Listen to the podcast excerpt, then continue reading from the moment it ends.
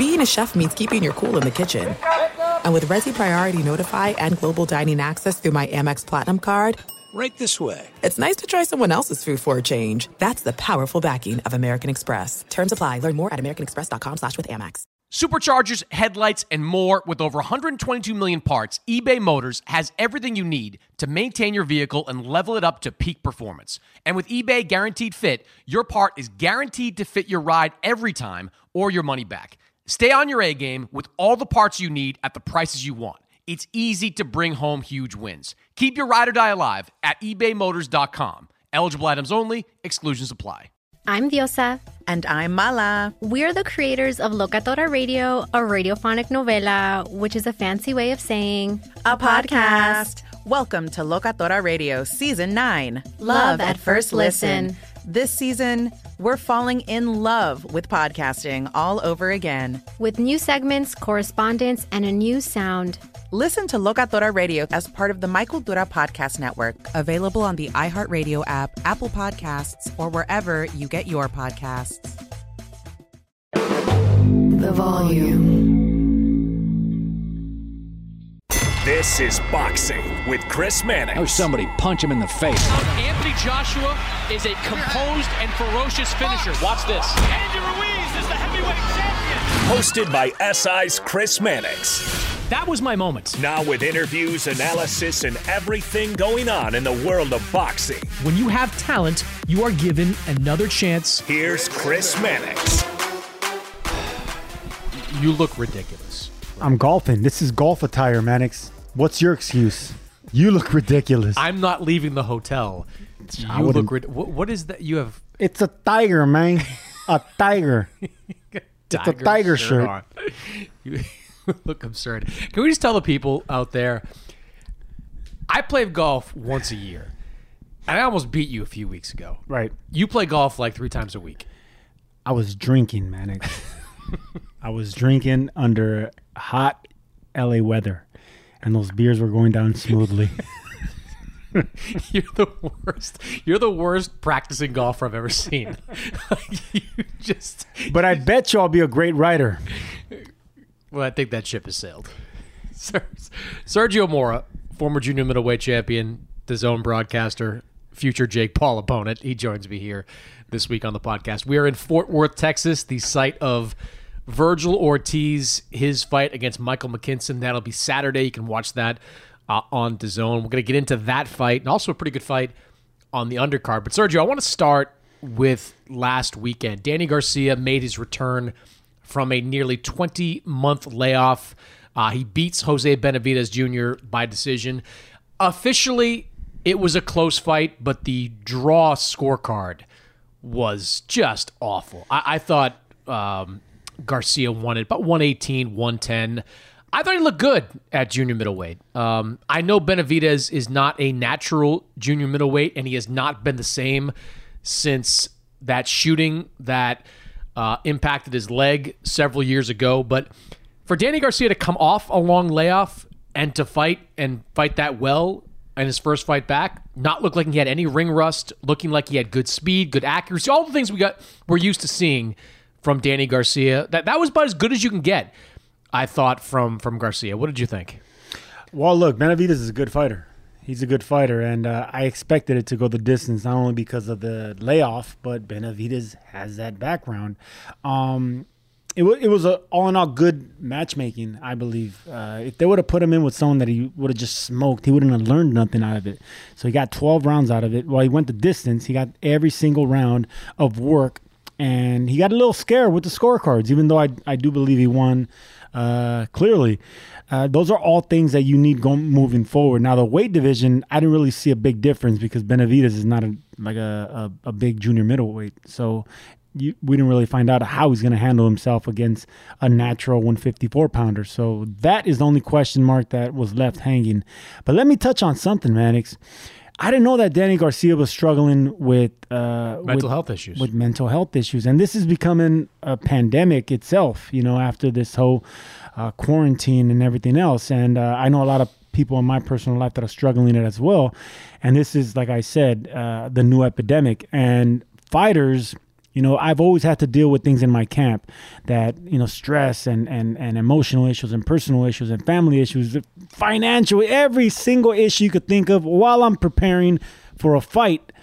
And I, I, I just gotta I gotta admire fighters that go through it like Danny. He made me tear up, man. I don't even know the guy. You know, when I was watching it, he made me tear up because I, he was so strong. You know, he's like I, I went through it but here I am, man. I'm back, you know, and he kind of wiped the tears and put the smile back on his face. It was powerful moment, man. And the fact that he did it on the big stage showed you what type of fighter he is. Well, what do you think of that? Because Ryan Garcia came out last year and talked about the mental health issues that he was going through that forced him to take some time off of his career. And while many people were sympathetic to him, there were plenty of people and plenty of people in boxing that were dismissive of it that said, uh, you know, weak. They you know basically implied that he was weak, and even Danny Garcia, you know, in the aftermath of Garcia opening up the way he did. I scroll through Twitter and there are people in boxing, boxers themselves, uh, laughing at it in a way, dismissing it as something that's not legitimate. I mean, what do you think of that? Listen, man, I'm not gonna get canceled on your show, so I'm not gonna tell you, you know, everything that I, that I feel. But fighters, let me just put it like this: fighters don't believe in weakness. We can't. We cannot let that permeate our body. Is that the word permeate? Uh, we sure, can't right. let it break through our body and our skin because we just need every form of strength, especially mentally. So to admit that you have an issue in, going on in your head when you have a big fight coming up it's just going to be a problem that stigma they're going to they're going to apply to your name that that reputation you're going to have afterwards it's not a good look man it's you know and it's sad to say but i'm i'm it, it's just you can't allow it you can't allow it. That's why a lot of fighters You don't have a choice, though. So that's it's why a lot like- of fighters don't don't don't let you know about it. That's right, why a lot but, of athletes But nobody's going to sit there it. and say Danny Garcia is not tough. Like Danny Oh, Garcia was whoever said that, I'll slap them themselves. No, but I would that's literally the implication. slap them that's people the implication. themselves. If you are like criticizing Danny for crying and opening up like that, you're implying that he should be mentally tougher, and that's. I- I think that's just dead wrong. Danny Garcia grew up on the streets of Philly. His father obviously went through all the things he went through. Um, yeah, I, I don't think it has anything to do with toughness and, and how mentally Those tough you are. Sometimes these things happen to you. Those same people saying that he's not tough for crying probably cried when they watched The Notebook or E.T. or something. you That's cried when you watched The ridiculous. Notebook. Yes, I did. I cried when I watched Shawshank Redemption. I'm an emotional person, Mannix. I got heart here. In and out of the ring, I got heart. Um, y- you know, I, I again, and even the people that were to bring it back to Ryan Garcia for a second, even the people that were praising Danny Garcia were some of the same people that were criticizing Ryan Garcia. I mean, Ryan Garcia was one of the first boxers to come out and say, "I'm dealing with some mental health issues," and he got killed for it by a lot of different Well, people. he got he he got he got a lot of criticism because he said that he canceled the fight and then he posted pictures that he was in an island yeah, with but a beautiful woman. Yeah, but I, you know, I, get saw it. Rick, I Rick get it. Who I know, uh, he said something about that on Twitter too, and that made me kind of cringe. Um, the manager for Jose That's- Ramirez and other. that's what you're like. he just that, that bothered me because who cares where you are or what you're doing to get yourself right? If Ryan Garcia just needed a break from boxing and a break from everything, he's entitled to do that. If he wants to do it on an island with a girlfriend, fine. Danny Garcia apparently chose to do it at home with his father, with his new child. Okay, it, I don't think it really matters where you doesn't. spend your time. It doesn't because no matter where you go, you can't get away from yourself. I think that's a music lyric, but yeah, you can't get away from yourself. So you're gonna feel that that anxiety. You're gonna feel that that whether it's depression or anger, no matter where you go, whether you're in paradise or not. So I think this is gonna be a new thing that, and I say new because now it's allowed by promoters before you'll get you know you wouldn't get a date before if you cancel a big fight like this or they'll, or they'll blackball you or they'll or they'll put you aside or they will, they'll give you a smaller fight. A lot of times you'll get punished for this. It happened in my career. Promoters will punish you for canceling especially the closer the fight is.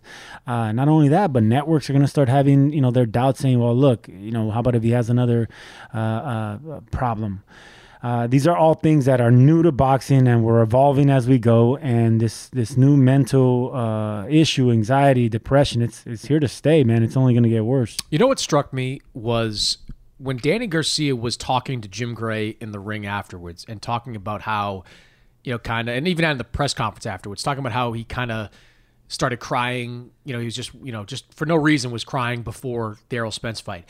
That story is almost identical to Ryan Garcia's story. Ryan Garcia told me the exact same thing when he went into the gym last summer and then he was out of the gym. He had to leave. He's driving around with his tr- with his manager Lupe Valencia and he said I just started crying and I couldn't stop crying. I didn't know why I was crying. Like the the stories are identical. That tells me That- this is very real. That is the power of the mind, and, and you can't escape those thoughts. I bet you they think about it morning, afternoon, and night. They can't get away from from those from those thoughts, and uh, the the repetitive feeling of of that anxiety has to get to anybody and break people down. And and if the only release is crying, shoot, it's better than other vices that you know fighters have relied on, including myself. outside of the ring, Many you know. vices for you. So look, fighters have always dealt with them their their their their their issues by you know drinking or drugs or womanizing or gambling or or skydiving, any any adrenaline rush that can compare with Sergio it. Mora greatest hits right there Hell yeah, I'm about to go golf. no, but listen, we we go chasing a thrill. We go chasing something, and then finally we realize that we're chasing an empty ghost. We're the issue. We're the problem. But if you could figure that out early in your in your life and your career, maybe you can you know uh, transition out of it. Yeah, well, yeah, I agree. Uh, and it's good to see Danny Garcia back, healthy, physically, mentally, and ready to go. Um, I like what he was saying afterwards. I know Tony Harrison called him out and wants a fight against Garcia at 154. Obviously, Jermell Charlo is out there at 154.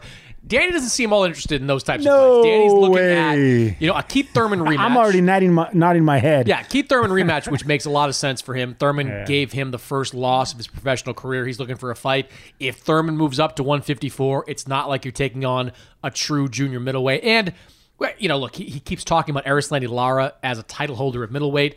To be clear, Lara is a fake title holder at middleweight. He has the secondary WBA belt. But if he wants to fight Erislandy Lara at 155, that's okay too. Lara's well past his prime, and that's a decent fight for Danny Garcia. So, one thing Danny showed in the ring is that he's still in his mid 30s, a high level guy, and should get in with another high level guy close to his size as he moves his career forward.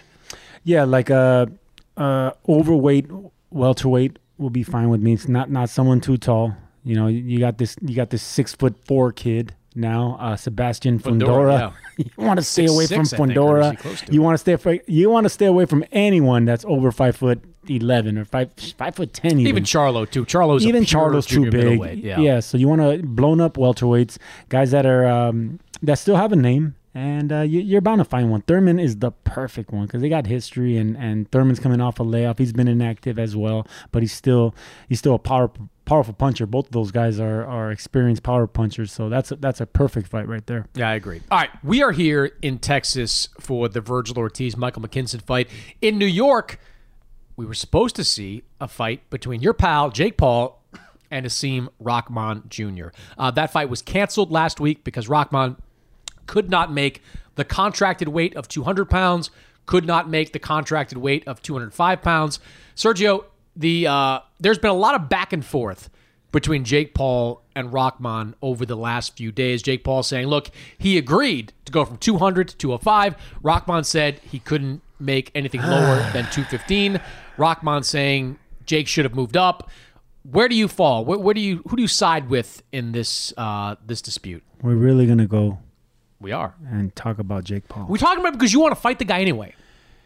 I would love to fight the guy just to shut him up, just to take him out of the equation, the boxing equation. But it's not going to happen, man. It's because he's not going to fight a real fighter, especially a good one. Who was the last fighter you shut up? It just does not, man. I, I, I shut traps. That's what I do.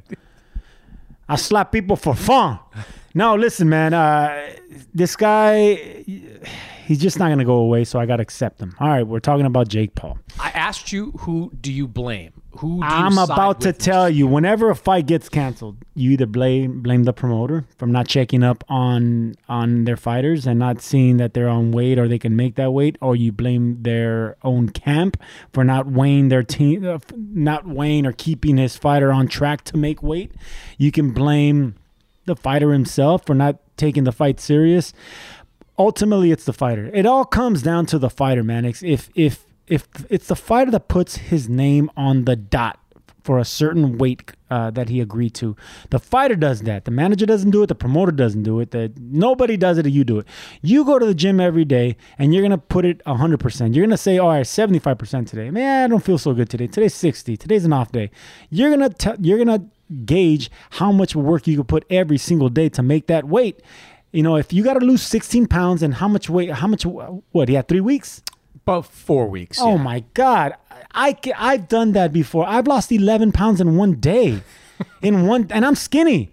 This dude's a heavyweight. So no, that was one. It was an excuse and a lame one at that. Anybody, anybody that's in the boxing business could tell you that was a lame excuse. He had uh, four weeks, five weeks to make, you know, to lose 16 pounds. Ridiculous. You could lose three pounds a day, and that's in a somewhat safety way. So no, they wanted out of that fight for other reasons. You want the straight truth? I'm starting to believe these rumors that they weren't selling that fight at MSG. They weren't selling tickets. Uh, it was going to be a, a total dud of a show, and the whole uh, Jake Paul persona or image of him being a the, the new thing of boxing was going to go out the window. That's the real story. Well, you don't know that, and You don't know it either. I don't, but yeah, because I and I don't say it because I don't know it. but I, I believe that Jake Paul, Hasim Rahman, even with Amanda Serrano in the undercard, was going to be a tough sell at MSG. It's very difficult Right. to sell out the big room at Madison Square Garden. I also believe that Jake Paul, Hasim Rahman, was going to be a tough sell on pay per view because Hasim Rahman has no following whatsoever, and Jake Paul in all his previous fights has been able to point to and take on guys with followings, whether it has been Tyron Woodley a couple of times, some of the lesser known guys, Ben Askren, Nate Robinson, you go down the list of the handful of guys that Jake Paul has fought. So I think there's some truth to that fight not selling like they would have hoped. But I don't think that's why they canceled the fight. They canceled the fight because the New York State Athletic Commission was monitoring the weight loss of Hasim Rahman. They said a b- a couple of weeks ago, listen, you can't make 200 pounds in a safe way. We're not going to sanction it above 205. To Jake Paul's credit, he said he'd go up to 205 for that fight. He'd jump up and fight him at a weight about 15 pounds heavier than he's ever fought. I don't blame this on Jake well Paul then, at all. Sergio, well then there hold you go. Hold on. They Like- shouldn't have had that fight at in New York where they have stringent rules like Oh that. Oh God, yeah. Why wouldn't you have a fight in a city where there's rules? oh my you- God, don't you want? Why don't you No, go to, there's don't go to West Virginia. Come on now, you know that th- there's different rules and different sanction. Uh, uh, I'm sorry, uh, union rules. Yes. That look, MSG is very expensive to to That's rent not out. what we're talking about. No, That's not very what we're doing. expensive, and then the, the the New York admission. I've dealt with them before. Very very strict. which they should be. Yeah, but not all states are like that. Fine, but you, I don't criticize the New York Athletic Commission for saying, "Look, Hasim Rahman, we don't want you cutting to a weight that you've never fought at before." And doing it in an unhealthy way. This is That goes to of all, show you what type of unprofessional he is. I agree. This is where we agree, right? If you're Hasim Rahman, don't sign the contract if you can't make the weight. That's one. Making the weight is part of a fighter's That's job. one, You that's know. one. That's one. Two is make the fucking weight, even though you already you, you know you're gonna put yourself in in in in, in risk. All right, I'm just gonna put it out plainly. The it the faster you lose the weight, the riskier it is. But every fighter does it. Every fighter does it. When we sign a contract, we have two jobs: promote the fight, make weight, and then fight. That's it. That's that's what we do. We're robots. We're programmed for that. He could have made the weight. He just got lazy. I'm gonna put it out there. Hasim Rahman Jr. got lazy. Then he started fearing. All right, what? Well, what, I'm gonna be a shell of myself if I lose 16 pounds in four weeks. Nonsense. You got lightweights doing that. We do it for a living. We fight and make weight, and we lose a lot of weight. We've been doing it since we're 15 years old. We know our body. The only time that becomes an issue is when you start getting to your late 30s and your your your your system doesn't work and break down uh, a weight anymore. That's when you start having issues. Not when you're a mid 20s or however Well, he's old early these guys thirties. are. He's early thirties. J- Okay, well, Rockman. there you go. I don't know. I don't know the entire situation behind it, but all I know is if you really wanted to make weight and collect that check, he he would have done it. Look, Hasim Rahman at the opening press conference for this fight, he was asked directly about making that weight. He said, "No problem." Said, "I did it in the amateurs. Won't be that big a deal." I just said that. But his father, you know, kind of foreshadowed something bad. His father had said, "Look, my son has underachieved during his career. He's not yeah, taking things as the seriously Rock, the Rock called him lazy. Yeah. He called his son lazy, and and, and he got praised for that. Yeah, the and, he champ might, got and it looks like he was that. right. It looks like he was right about that. There you go. He's right. So the, he has a lazy son that didn't want to put in the work, and he caused them the entire promotions. Millions of dollars got squandered, and everyone lost out because you bet on the wrong guy. You know who won't let you down? Don't say you. Me. I've always made weight, baby. I've I said always this on Twitter. made. I'll give you that. Like, how many pounds over were you when you started training for the Forrest rematch? I was 28 pounds overweight, and mind you, I'm skinny. Where, where, where does that weight come from? Caesar's Palace. I'm telling you right six. now. So yeah, uh, making weight is the most crucial thing. But look, that's our livelihood. So if you want to get paid, make weight. How the fuck do you lose 28 pounds in six weeks? I'll show you how to do it because you can lose. You can lose about 22, my friend. I don't think so. I'm down a lot more lately. Um, all right, let's move on to the fight we're at this weekend. Vergil Ortiz against Michael McKinson. This was a fight that was originally scheduled for March of this year. Ortiz had to pull out because of a muscle and blood condition um, that affected him. He had to be hospitalized uh, for. Michael McKinson stayed on the card, fought a guy named Alex Martin. He won. Um, and now he's back with another shot at Vergil Ortiz. Um, let's start with Vergil Ortiz for a minute here. I've been watching a lot of the press coverage of Ortiz, some of the press stuff he's done on YouTube.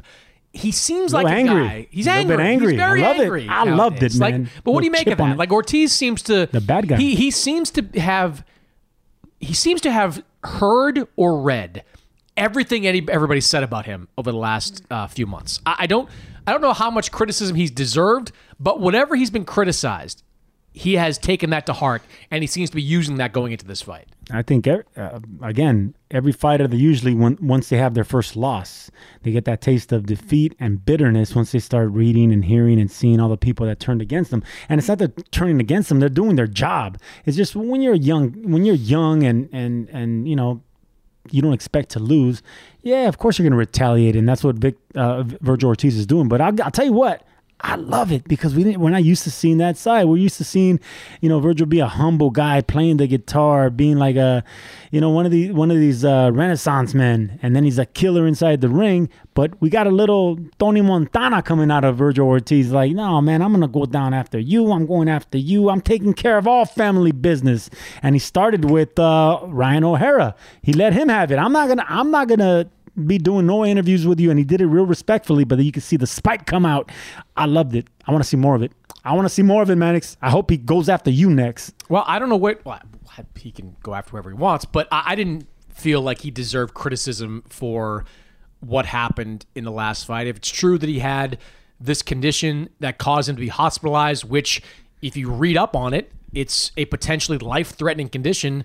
That's not something that should be joked about or something that should be criticized for. I will say this I did an interview during that broadcast of McKinson Alex Martin with Bernard Hopkins.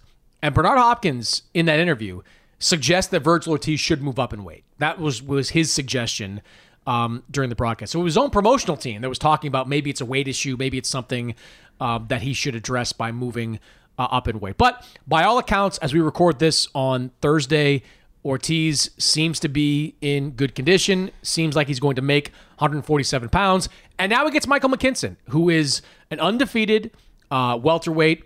Uh, only two knockouts on his resume, so he doesn't have a lot of power. But his nickname, Sergio, is the problem. I'll ask you this How big a problem can Michael McKinson be for Vergil Ortiz? the real question Mannix is how long of a problem can he be for Vergil Ortiz because he will be a problem early in the fight that's the reason he's undefeated. That's the reason he he beats undefeated fighters. I mean, the last uh, he, he's beaten four undefeated fighters in the last six fight in six fights. That's impressive. Uh, I mean, most fighters try to avoid undefeated fighters.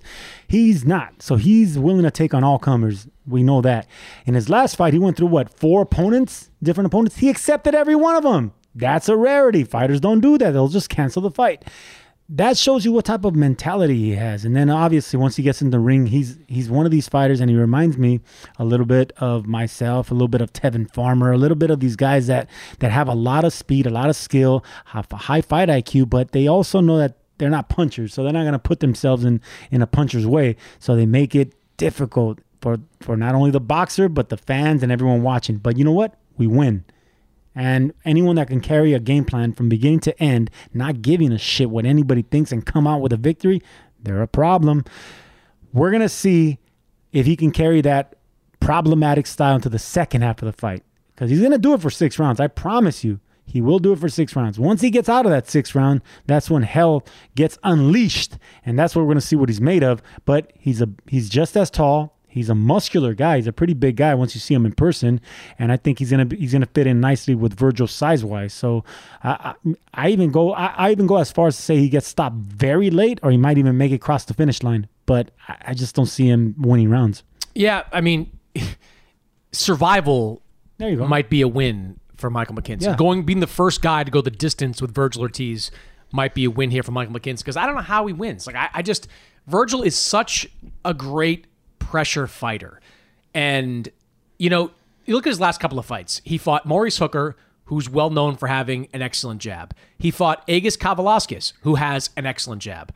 Vergil Ortiz threw better jabs than both of them. Yeah, in both those of them. fights. Yeah. and he knocked Kavaliauskas down twice with what looked like a jab. They were jabs to the gut too. Yeah, I mean, he was putting him down with jabs. Power this guy's got blunt power all over the place. So, uh, I I think for McKinson, it's more about can he survive than can he win. I just don't. He can make it ugly. He can probably mix it up a little bit with Ortiz, uh, tie him up. But you know, Ortiz fought this way against Brad Solomon, another mover several years ago. It took him a little bit of time to get to Brad Solomon, but he eventually did and knocked him out. But McKinson has more things in his favor, not just He does. that. He has the inactivity. You know, first time Vergil's been out of out of the ring this long. He has a new team that he has to build this new chemistry with. Um, Now, what do you Manny- make of that? Manny He's working Robles. with Manny Robles now. Manny, anyone with Manny Robles or, or Robert Garcia or Freddie Roach or any of these West Coast great trainers, I never worry because they, they, they're just so great at what they do. So they can mold. Dan, uh, Dan Goosen's another one. It's up to Joe the fight. Goosen, Joe Goosen. Uh, Joe, I'm sorry, Joe Goosen. Rest in peace, Dan.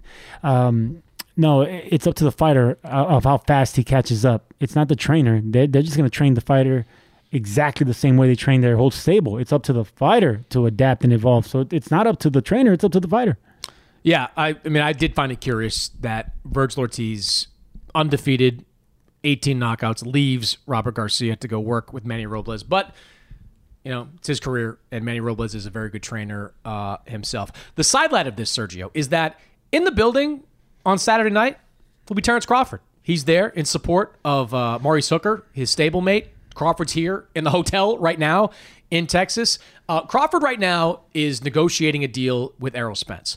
Those negotiations, from what I've been told, and what Stephen Espinoza at Showtime has publicly said, are kind of at a little bit of a stalemate right now. There's been a bit of a pause on those negotiations. Uh, Vergil Ortiz would be in line to face Terrence Crawford in his next fight if Crawford versus Spence cannot be made. Do you think he's ready for that kind of fight? Uh, Vergil's ready, but I, don't, I think he's ready to compete. I don't think he's ready to beat, you know, a, a, Bud Crawford. But yeah, I think he can go in there and, and make it a hell of a fight. I just think after that, the, the technique and the experience and, and just the pound for pound skill that Crawford brings to the table will will will outmatch the youth. But uh, yeah, he's ready. Think Vergil Ortiz, what ranked number one? Ranked number one by the WBO. You don't get ranked that highly unless you can, you're ready for a world title. So yes, he's ready for for anybody, anybody. And I'm talking about Errol Spence. I'm talking about all these other na- names. But can he beat them? Can he cross the finish line? Can he carry a? Can he? Uh, what's he gonna do when when Plan A and B aren't working? Which he's gonna need. He's gonna need a Plan C and D with these guys, and that is where you start questioning it. Uh, and then that's that's when you learn that's when you learn. Like when you know Canelo lost with Mayweather, he learned. You know when uh when uh what was a recent one that you said it was going to be a good loss for him. There's a lot of losses that are learning. They're not just really bad for your career. You pick something up and you move on. Yeah, it's it's an excellent fight. And if I'm Golden Boy and the Spence Crawford fight falls apart, I move quickly to make Crawford versus Ortiz because that's a big fight in Texas and Southern Huge. California, wherever you go. And Ortiz can't be discounted. Like he's got power, and Crawford now in his mid 30s, maybe slow down a little bit And that could be a fight that Vergil Ortiz could even pull off an upset and get a win. All right, finally, on the undercard of this show is what I think is going to be the best fight of the show. Woo! Maurice Hooker, former 140 pound champion, going up against Blair the Flair Cobbs in a welterweight fight. Sergio, this is exactly what an undercard fight should look like. You've got a crossroads fight between two guys over the age of 30 who are looking to get back in contention. Both these guys coming off knockout losses for Hooker. It was a year plus ago against Vergil Ortiz. For Blair Cobbs, more recently against Alexis Rocha. The winner will get right back into the welterweight picture for a big fight. The loser probably done as a high level fighter or at least a contender in the 147 pound division. What do you think of this fight? No, not probably. They are. Um, they are because they realize not only, especially if they lose by another knockout. Yeah. Uh, you know, there's there's phases in a fighter's career, and they're in their 30s already. They already experienced what it's like to fight a, a, a formidable opponent. It's not even championship level. Alexis Rocha wasn't a championship fighter yet, but he got it was a it was a hell of a fight. Blair Cobbs he put on a good show. They were the main event, but he came up short and got stopped by by a guy that hasn't proven himself on the championship level either. So you already got stopped by someone that's not that. Maurice Hooker at least got stopped by champions. He has amateur pedigree. He's already picked up a strap, and he's only lost to you know really you know hard punchers. Ramirez a beast, you know. So Vergil Ortiz a future beast, and and he's proved it on the championship level because he's beaten former champions Ortiz has. So I just that's why I gotta favor Maurice Hooker in this fight. The technique, the long jab, the 80 inch span, you know, to get past that, and then the body shots for a tall fighter. He has very he has good body, punching. excellent body punching. Um, yeah, I just think it's gonna be too much for uh, Flair, be, uh, uh, Blair Flair, because uh, Cobbs has a bad a, a, bad thing about leaving his chin up, mm. and it cost him with Rocha. You know, once the fight starts getting into the later rounds, his technique goes out the window, and it's going to catch him in this fight as well. But I do like one thing that Cobbs is bringing. I like the mindset that he's bringing. You know, he's not the he, he's not the the showman. He's not getting the, the attention. He's not the, doing the self promoting. He's been real humble. He's been real quiet, and that's what well, a getting lot, knocked out can do that to you. That's what a loss does to you. So now he knows. Hey, wait a minute. You know, I'm I'm not as good as I said I was, and I better shut up and just win now. And I think that's what he's doing. I saw him at the uh, we are eating dinner last night here in the uh, in the hotel, and I tried to get some things out of him before the fighter meeting, and he's real quiet, real real subdued. That's the word, subdued. Mm. And uh, he's I'm now, man. I'm I'm just I'm just ready. You know, he could see the hunger in his eye, but he didn't want to talk. He wanted to fight and that's what you want out of fighters. You don't want you want more fighting than talking, and I think we're going to see that. It's going to be a hell of a fight. Yeah, I, I on paper I favor Maurice Hooker um, for all the reasons you kind of laid out there. The wild card in all this is that Hooker has been really inactive. You know, he has fought what twice now since 2019. That loss to Jose Ramirez. One was that 44 second destruction he had, uh, you know, months after the uh, Ramirez loss. Uh, the other was that loss, knockout loss to Vergil Ortiz, where he fought some pretty well early in that fight, but then broke his hand and was getting beat up towards the very end. Uh, so that's a bit of an unknown. Like, what is Hooker going to look like after this long layoff? And Cobbs, even though he was knocked out, maybe a little bit sharper because he was back in the ring back in March. But all things being equal, I look at Hooker.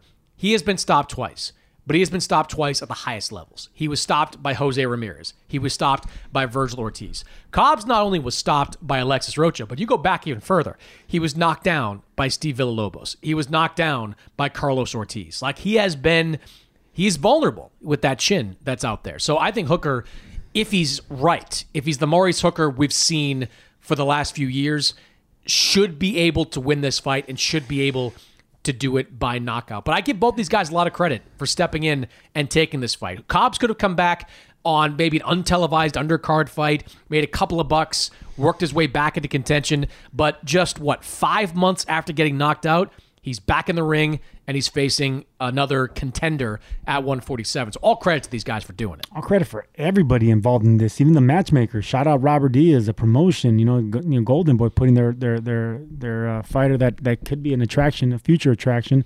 You know, in with another fighter uh, of Hooker's caliber. But there's another thing that you got to touch on. Hooker has had issues making weight before. He he blows up in weight. He well, gets really 140, not 147. 140 yeah. had issues making weight. Well, at 140 he had issues, but he's still a tall, growing fighter, and he fills out you know, really, yeah, really nicely. So maybe uh, he's very lean though. The I'm lean and I was 28 pounds overweight. Yeah, but you made once. Yeah, but that's because you drank your face off. no, at man, I like food too. I like Okay, buying you ate your face off at Caesars. I, I ate and drank, but yes. Uh, so there's another Did they, thing. did they comp you a room every night there? Man, they caught me for weeks.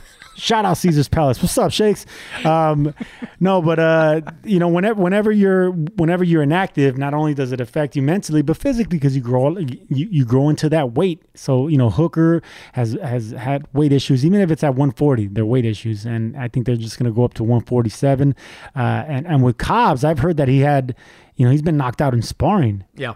You know, so Yes. so not only as as it happened, eh, you know, uh, in, in a live fight, it's happened in sparring. So maybe that doubt is starting to go into his head, realizing that maybe he's not cut out for this. So this is gonna be win or go home, and that's what we're here for. So shout out everyone involved because that's the type of fight that fans want to see, and Texas has rabid fans. Yeah, one of the best undercard fights that you could make out there, and all leads up to the main event. Vergil Ortiz, Michael McKinson. All right, Sergio, go golf. Tea time, baby. When we come back, my conversation with Vergil Ortiz. There's no distance too far for the perfect trip Hi, checking in for. or the perfect table. Hey, where are you? Coming! And when you get access to Resy Priority Notify with your Amex Platinum card Hey, this looks amazing. I'm so glad you made it. and travel benefits at fine hotels and resorts booked through Amex Travel, it's worth the trip. That's the powerful backing of American Express. Terms apply. Learn more at americanexpress.com slash with Amex. eBay Motors is here for the ride. Now, I'm supposed to talk here about what I remember and what I loved about my first car. And that's easy for me to do because I still have my first car. And as long as it keeps running, and so far, so good, I intend to have that car probably until the day I die. Uh, that's how much I love that car. It is like a child to me. Now, it does require some upkeep, and that's why I'm grateful for a place like eBay Motors. With over 122 million parts, you can make sure your number one ride or die stays running smoothly. Brake kits, LED lights, roof racks, bumpers, whatever your baby needs, eBay Motors has it. And with eBay Guaranteed Fit, it's guaranteed to fit your ride the first time, every time, or your money back. Plus, at these prices, you're burning rubber, not cash. Keep your ride or die alive at ebaymotors.com. Eligible items only, exclusions apply. Juan Gabriel, Juanquis, Selena, Selena, Celia Cruz, Azúcar, Karol G, La Bichota, Christina Aguilera, Ex Tina. just to name a few. We're serving the whole story From rags to riches, and all the tea in between. I'm Liliana Vasquez, And I'm Joseph Carrillo. and we're the host of Becoming an Icon Season 2. Guess who's back in the house? And we're bringing you even more stories behind the world's biggest stars in Latin music. Certified Latin royalty. Consider us your star sleuths, your chisme besties, digging beneath los mejores éxitos to bring you everything you didn't know about your favorite Latin icons. Hey, you know what, my boo? You're my favorite icon. Aw, Joseph! Listen to Becoming an Icon, part of the My Cultura Podcast Network, available on the iHeartRadio app, Apple Podcasts, or wherever you get your podcasts.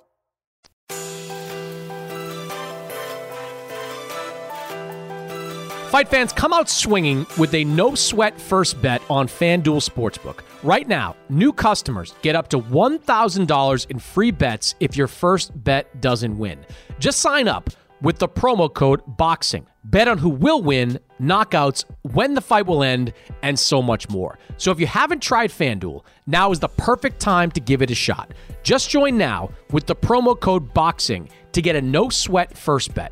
That's up to $1,000 back in free bets if your first bet doesn't win, exclusively on the FanDuel Sportsbook app. All right, Vergil Ortiz is here, welterweight contender. He is back in the ring on Saturday when he takes on Michael McKinson. That's a fight you can see live on DAZN. First fight, and have you, have you ever had this much time off in between fights? No, and it sucks because I like to stay fighting. What's it What's it been like, kind of sitting out, going through everything that you've gone through? What's that been like for you? Uh, I'm not gonna lie, it's it's a little depressing, you know, because it's like, uh, how do I say this? You know, it's uh, I don't want to compare it to the Great Depression where everyone, no one's working and all that stuff, but that's that's kind of what I guess I had a little taste of it. You know, I I'm just at home. I feel like a bum. I'm not doing anything. I I'm used to working hard and working hard every day. And when I go from that and just not fighting for a whole year, I feel like I'm not doing anything. I feel like I have no purpose. So it, it was really hard. Just some people would think that, oh, that's the life. You're not doing nothing. You're just staying home. But it's a it's a hard thing to go through when uh, you know you're supposed to be doing something. Yeah, because people knew you as a seven day a week kind of workout guy. Like you want to be back in action Yeah. as much as it must have been really tough to have to sit on the sidelines and deal with your issue with the medical issue and then get back into the flow. Yeah, I mean, you basically said it. So it's just, uh, I'm I'm very happy to finally uh, be stepping back into the ring. You know, even even all this stuff, I missed it. You know, I I'm genuinely happy to leave my house right now and uh, to be doing this stuff. So clarify for people exactly what happened before the last fight because when it was revealed your diagnosis, you had people like me too going on WebMD to try to Yeah. figure out what exactly your illness was. Yeah, so I'll tell you what people thought it was. People thought that my weight was too high and I'm over here trying to lose it too much and uh, I had too much weight to lose. That wasn't it. People thought I was on steroids, you know. That was obviously that's not it. You know, I, I'm freaking uh Invada, you know, I, I'm in that stuff and I don't need to take it. I got natural power, I guess. But uh so what the story was is uh so it's no secret that I was gonna train with Canelo. And uh in October, I started training in October to get ready for my fight in January. I was supposed to fight McKinson in January, and we were gonna head out to the Canelo camp after his fight against Plant because he fought him in November. So we're like, all right, we're gonna get ready for the Canelo camp. So we make sure we're in shape, whatever comes in our way, because we don't know what to expect. So we're training already hardcore October, November, December. December comes around. Uh, the camp uh didn't go uh, as we thought it was. We weren't getting sparring. You know, it's the holidays. Not no one's really fighting around the holidays. You know what? This isn't working out. You know, we we need a better camp. This is not going to work out. So we we didn't fight January. We fought March. So then January, February, March, October, November, December, January, February, March. That's six months of hardcore training. If if people know how I train, they know how hard I train. My body just couldn't take it no more by the time March came. So my body was literally breaking down.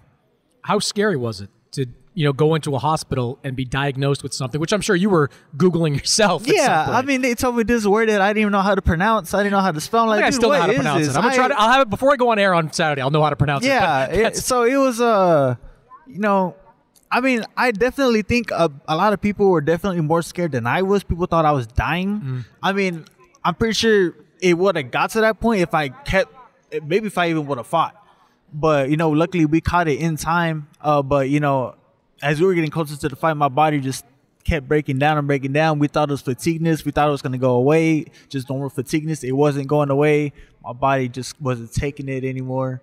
And uh, when they honestly when they told me that it was they actually identified the problem i was a little relieved because to me it was like dude what's the problem? Uh how are we going to prevent this from happening again or what you know? So when they told me that there is a problem and they know exactly what it is i was like ah okay we know what it is you know it's kind of like it's not a mystery anymore it's kind of like people are afraid of the dark not because of the dark but what's in it you know so it's something like that we know what the problem is so we know basically So you talked about you were going to train with Canelo. Now you're with Manny Robles.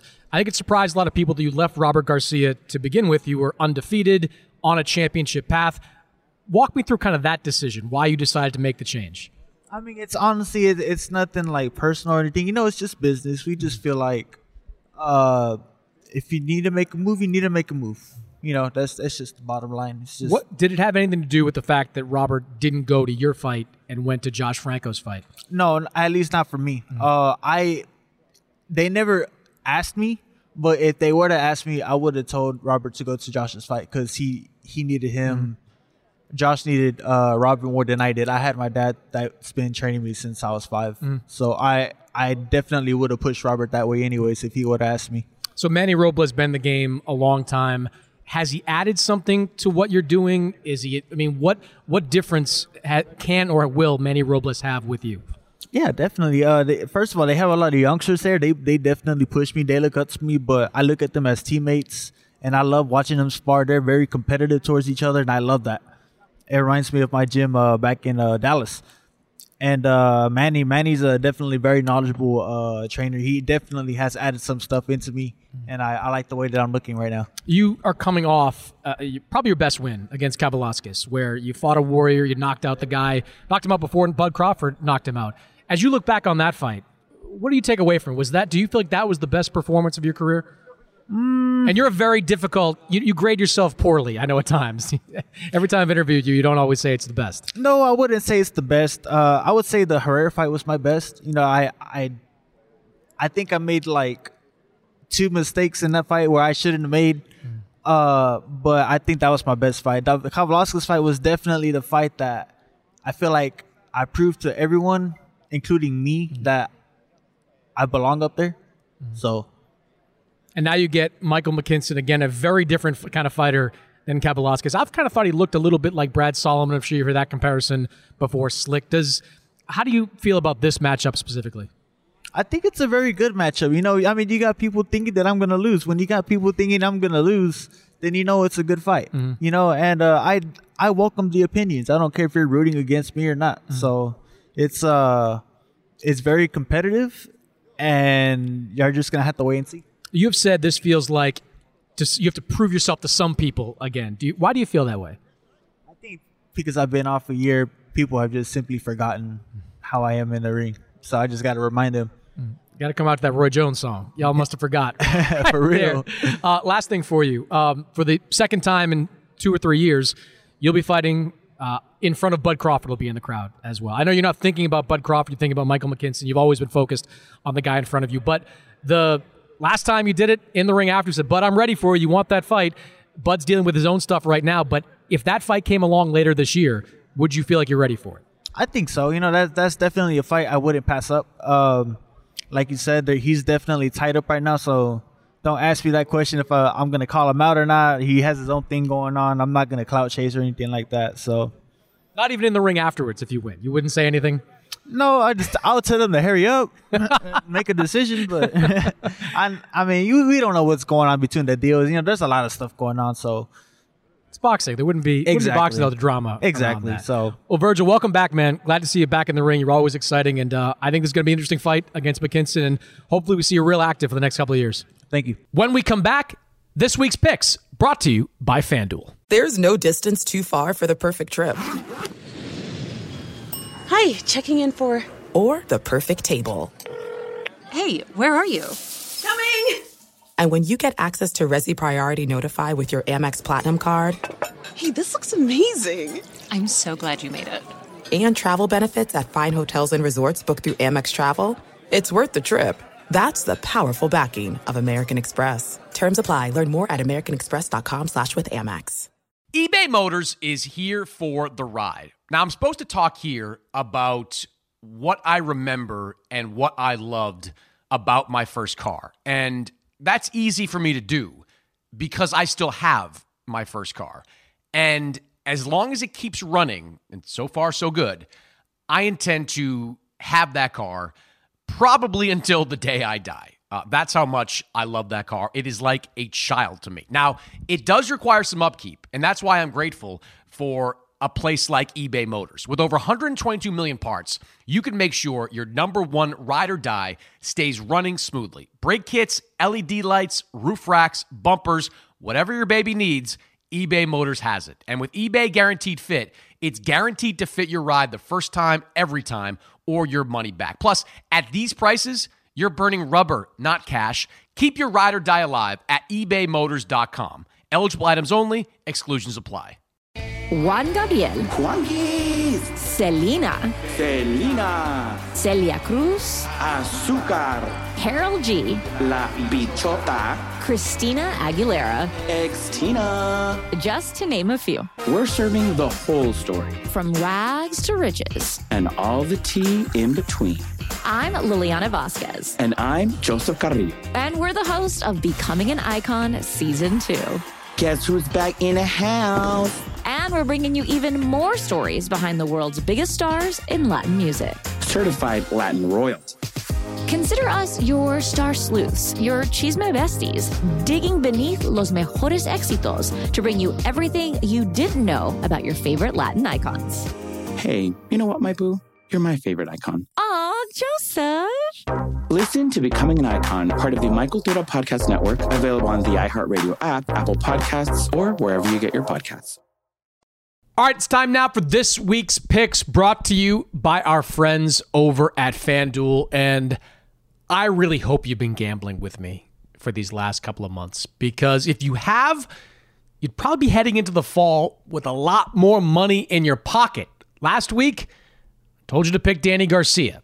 That was kind of an easy one. Danny Garcia was a pretty significant favorite going up against Jose Benavidez Jr., but I told you to take Danny Garcia by decision. That was a lot narrower odds. What does Garcia do?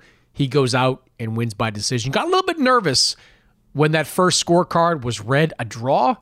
Sitting there thinking, was boxing going to screw me again? But Danny Garcia, he comes away with a decision win. Now, bit of a light weekend this weekend with the Jake Paul Hasim Rahman card uh, canceled, but I am locked in on the Vergil Ortiz Michael McKinson welterweight fight. Now, Ortiz is a massive favorite in this one, minus 1600 according to FanDuel. It's almost not worth making that bet. If you want to make the bet, you want to load up, I think Vergil Ortiz wins, one way or the other. McKinson, undefeated, but only two knockouts on his resume. He's slick, he's complicated. He might make life difficult for Ortiz in terms of getting that knockout, but I don't see any way that Michael McKinson wins. So it's pretty much a lock in my mind that Ortiz wins this fight. Now, the method of victory is where you have an opportunity to make some money. Ortiz by knockout is minus 290. So you still got to put some money up to get some money back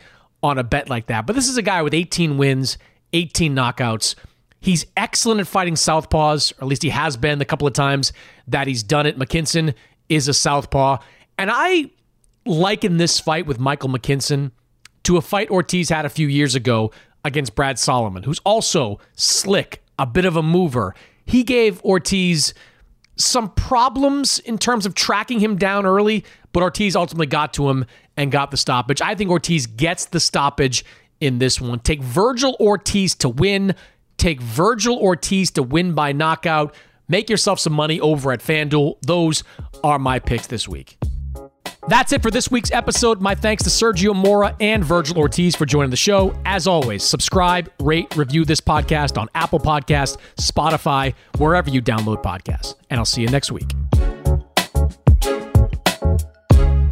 I'm Diosa. And I'm Mala. We're the creators of Locatora Radio, a radiophonic novela, which is a fancy way of saying a, podcast. Welcome to Locatora Radio Season 9 Love, Love at, First listen. listen. This season, we're falling in love with podcasting all over again. With new segments, correspondence, and a new sound.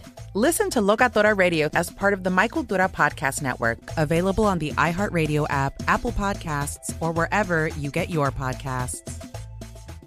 Do you love Selena? Like, really love? Whether you saw her live, saw the movie as a kid, or saw her looks all over TikTok, there's no shortage of reasons to stan the Queen of Tejano. And Stan, we do over three whole episodes of our podcast, Becoming an Icon. We're reminiscing as lifelong Selena fans, sharing hot takes and telling her story. Listen to Becoming an Icon on America's number one podcast network, iHeart. Open your free iHeart app and search Becoming an Icon. If you love sports and true crime, then there's a new podcast from executive producer Dan Patrick and hosted by me, Jay Harris, that you won't want to miss. Playing Dirty Sports Scandals. Each week, I'm squeezing the juiciest details from some of the biggest sports scandals ever. I'm talking Marcus Dixon, Olympic gymnastics, Cain Velasquez, salacious Super Bowl level scandals.